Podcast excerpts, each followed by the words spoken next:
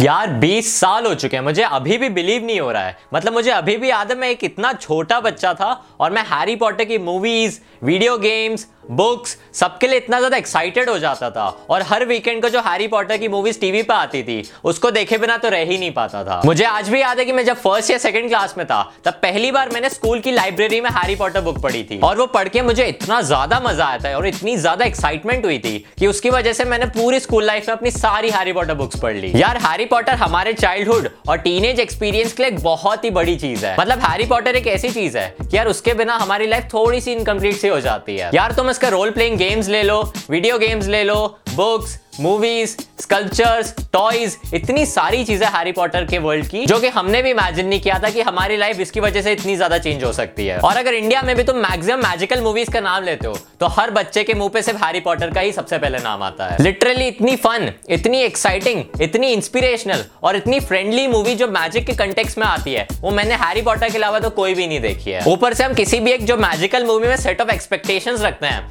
उसको बहुत ज़्यादा क्रॉस कर जाती है हैरी पॉटर यार मतलब philosopher stones chamber of secrets prisoner of Azkaban goblet of fire blah blah blah blah जितनी भी मूवीज़ हैं, मुझे हर मूवी पसंद है। और मतलब दिल से, एकदम दिल से बोल रहा हूँ कि यार उससे अच्छी मैजिकल मूवीज़ मैंने कभी नहीं देखी है। तो इन्हीं मूवीज़ के स्टार्टिंग के ओकेजन को ना 20 साल हो चुके हैं। और उन्होंने इन सबके लिए बहुत ही ज़्यादा नॉस्टैल्जिक सी डॉक्यूमेंट्री हमारे लिए बनाई है। जिसमें तुम्हें एक प्रॉपर नॉस्टैल्जिक रोलर कोस्टर मिलेगा प्रॉपर तुम्हें एक्सपीरियंसेस मिलेंगे पास्ट के, सारी मूवीज़ के क्विजेस सारी मूवीज़ की एक्सपेक्टेशंस और उसकी जो इंस्पिरेशंस है, वो देखने को मिलेंगी। सारे हमारे जो पुरानी कास्टिंग्स है, वो सारी इस डॉक्यूमेंट्री में वापस आ चुकी हैं। तो ये डॉक्यूमेंट्री देखना मेरे लिए तो बहुत ही ज़्यादा एक्साइटिंग चीज़ थी और साल के पहले ही दिन देखी है। वो ये काफ़ी ज़्यादा मैजिकल एक्सपीरियंस था। लेजेंड दो घंटे की जो पूरी डॉक्यूमेंट्री है, उसमें तुम्हारे जितने भी सारे टॉपिक्स होते हैं और मैजिकल एक्सपीरियंस होते हैं, तुम कितना भी उसको इतना ज़्यादा डिस्कस कर लो, फिर भी वो खत्म कभी नहीं होने वाला।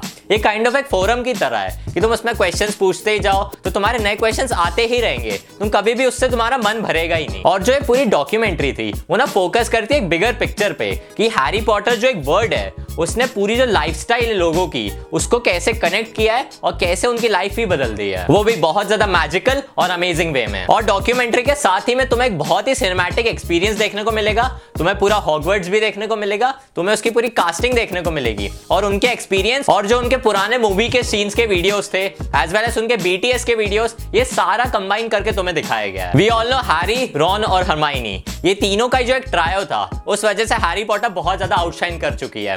और इन तीनों को साथ पे, एक ही स्क्रीन पे इतने सालों बाद देखना, एक बहुत ही बड़ा मोमेंट है और एक बहुत अच्छा एक्सपीरियंस है फैंस के लिए। मतलब जिस कास्ट को तुम एकदम चाइल्डहुड से लेके एकदम बड़े होते देखते आ रहे हो, उनको वापस देखना इतने सालों बाद, वो भी हॉगवर्ड्स में ही, वो एक बहुत ही अच्छा एक्सपीरियंस था, जिसको देख के बहुत लोगों को तो रोना भी आ गया। देखो, मैं नहीं कह रहा हूँ कि एक ten out of ten experience था किसी एक सिनेमैटिक व्यू के लिए।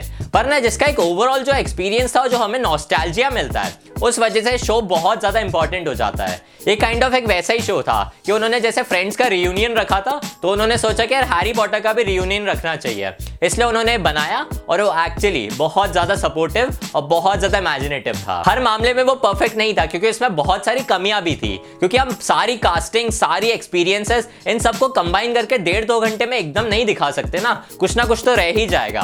तो इसमें भी बहुत सारी चीज़ें रह गई थी और हमने बहुत लोगों को भी मिस किया। पर उन्होंने जितना भी इसमें दिखाया, वो काफ़ी ज़्यादा कमाल का था। बेस्ट पार्ट वो था कि उन्होंने ऑडियंस के एक्सपीरियंस को भी दिखाया, अपने सिनेरियोज भी दिखाए, अपनी मूवीज़ के सीन्स भी दिखाए, अपना बीटीएस के वीडियोस दिखाए और उनकी जो बातें, उनकी जो रियल लाइफस्टाइल में क्या चल रहा है और उनकी जो मस्ती है वो सारा कंबाइन करके देखने में मुझे तो बहुत मज़ा आया।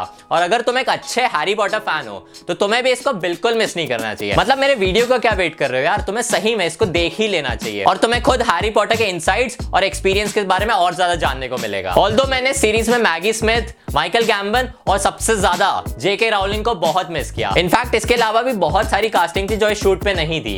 यार, मैंने उन सबको मिस किया। अगर वो सही में साथ में हो जाते तो एक बहुत ही ग्रैंड प्रीमियर हो जाता। मतलब बहुत ही ज़्यादा लेवल पे।